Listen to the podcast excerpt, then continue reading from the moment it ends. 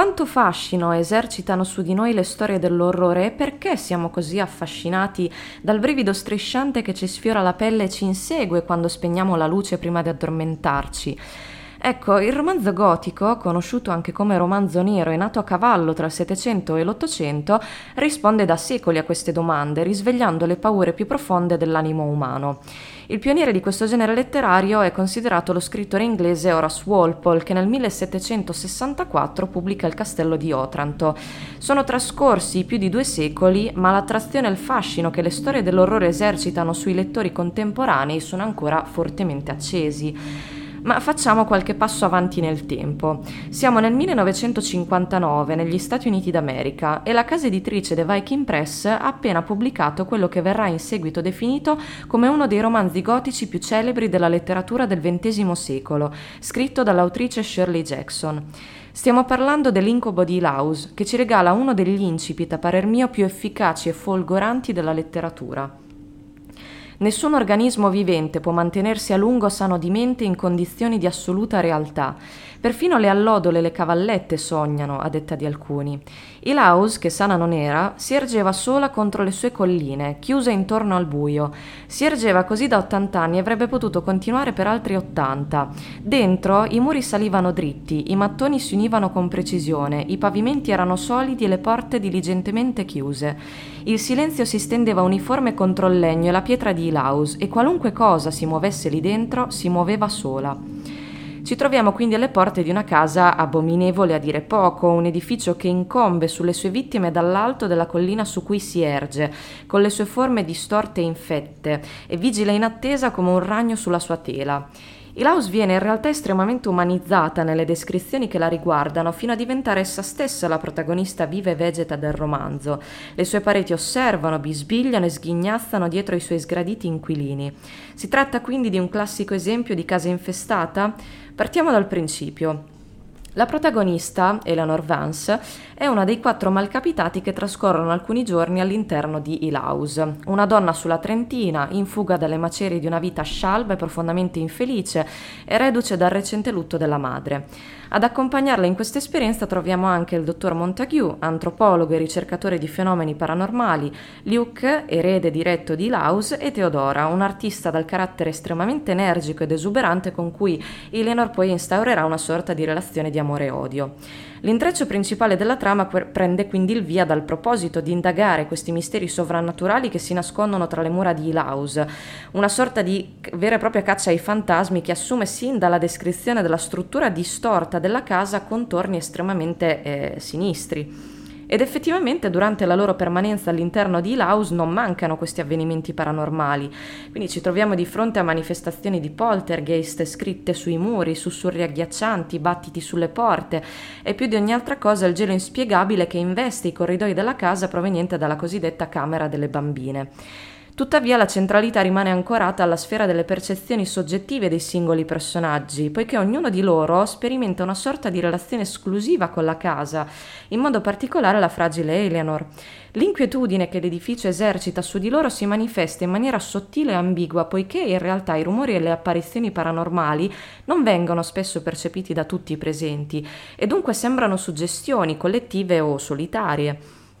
Ma in realtà è a Eleanor che la casa sembra rivolgersi in tutte le sue azioni la malinconica solitudine che ha marchiato a fuoco la sua infanzia e il suo passato la spingono infatti a legarsi in modo ossessivo con i Laus, teatro di un'esperienza che per la prima volta la fa sentire davvero viva e più volte si rifiuterà di abbandonare questa casa sentendo in qualche modo di appartenerle nel momento in cui i suoi coinquilini le suggeriscono di levare le tende poiché qualcosa di terribile le sta succedendo a causa dell'influenza della, eh, della casa. Ilausi infatti non è solo il palcoscenico di questo dramma, ma è la vera protagonista e invita i suoi coinquilini, i suoi nuovi inquilini a esplorarla, a metterne a nudo i, i misteri. Notte no- dopo notte le descrizioni la rendono sempre più vicina a un vero e proprio essere vivente. Una creatura mostruosa e imponente che pare prendere vita e vigore dalle manie e dalle angosce di Eleanor, nutrendosi dei suoi tormenti interiori sempre più ossessivi e pulsanti. Per quanto la narrazione orrorifica del romanzo sembri costruita sul topos letterario della casa infestata, in realtà Shirley Jackson non intende sconvolgere il lettore con i tipici strumenti della letteratura horror, quindi ricorrendo alla rappresentazione di orride creature o raccapriccianti colpi di scena, anzi ritrae la paura insediata in una mente prostrata dal lutto e profondamente disturbata, in balia dell'atmosfera sinistra che permea il house e proiettata tra le mura della casa stessa. La sua è un'atmosfera sinistra e strisciante che sin dalle prime pagine insinua nel lettore nient'altro che questa inquietudine sottile, questo costante senso di pericolo imminente. Un brivido che non porta in realtà a, sus- a sussultare sulla sedia, a spaventarci, ma evoca la stessa sensazione di malessere e smarrimento che sperimentano i personaggi. Pagina dopo pagina, infatti, il senso dell'orientamento e dell'equilibrio dei quattro inquilini, ma anche del lettore stesso, si sgretola di fronte alle innumerevoli porte chiuse della casa, i suoi pavimenti inclinati alle camere senza finestre. A parer mio esistono molti autori in grado di evocare una reazione di orrore e spavento nei propri lettori, ma ciò che distingue Shirley Jackson è la sua profonda e analitica comprensione di queste reazioni, perché l'incubo di Laus non è solo una storia di paura, ma diventa un vero e proprio studio della psiche umana e della letteratura dell'orrore, un tipo di lettura e di interpretazione del genere gotico che trova il suo predecessore nel romanzo The Turn of the Screw, pubblicato dall'autore Henry James nel 1898. Avventurarsi tra le pagine dell'incubo di Laus infatti significa perdere l'orientamento nei tetri corridoi di una casa che trasuda malvagità, ma anche smarrirsi nel labirinto contorto di una psiche fragile e disturbata. Qui, come ci racconta il finale stesso del romanzo, il confine tra visioni di una realtà concreta e deliri immaginativi non solo è indefinito, non è proprio concepibile. Il filo di Arianna in questo caso il lettore lo può trovare nella propria immaginazione. Quindi la Jackson ci illude che il racconto sia stato lasciato in sospeso e che non vi sia alcuna risoluzione al termine di questo viaggio angosciante e claustrofobico, ma in realtà il romanzo si rivela vincente proprio per questo suo non detto. Si possono utilizzare, a parer mio, diverse chiavi di lettura per decodificare il significato del finale per chiudere finalmente le porte di Laus.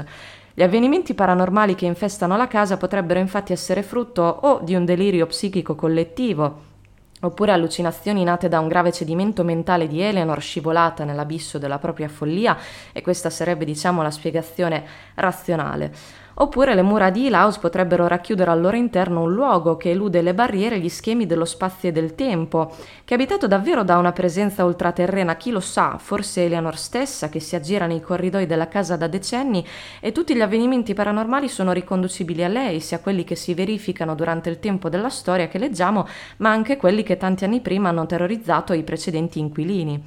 Solo in questo modo il lettore che si avventura nei corridoi di Ilaus può mantenere l'orientamento per non scivolare nella follia labirintica delle sue trame, quindi siamo noi a scegliere. E questa diciamo è la mia interpretazione. Ebbene, noi di Esco a Leggere, Elena e Giulia, è un progetto nato a Rimini per organizzare gruppi di lettura tematici, abbiamo scelto proprio l'incubo di Laus per dare il via al gruppo riguardante il tema e il genere gotico. Io sono Elena e spero che questa prima puntata vi sia piaciuta, ma soprattutto di avervi incuriosito a leggere questo romanzo. Chiaramente vi aspettiamo nei prossimi giorni con altri podcast dedicati ai libri in cui raccontiamo appunto un libro alla volta. Concludo lasciandovi una citazione da Dracula dell'autore irlandese Bram Stoker, altro capolavoro della letteratura gotica e soprattutto altro romanzo scelto per il nostro gruppo di lettura gotico. Ma ci sono cose vecchie e nuove che non devono essere contemplate da occhi umani. Buona lettura!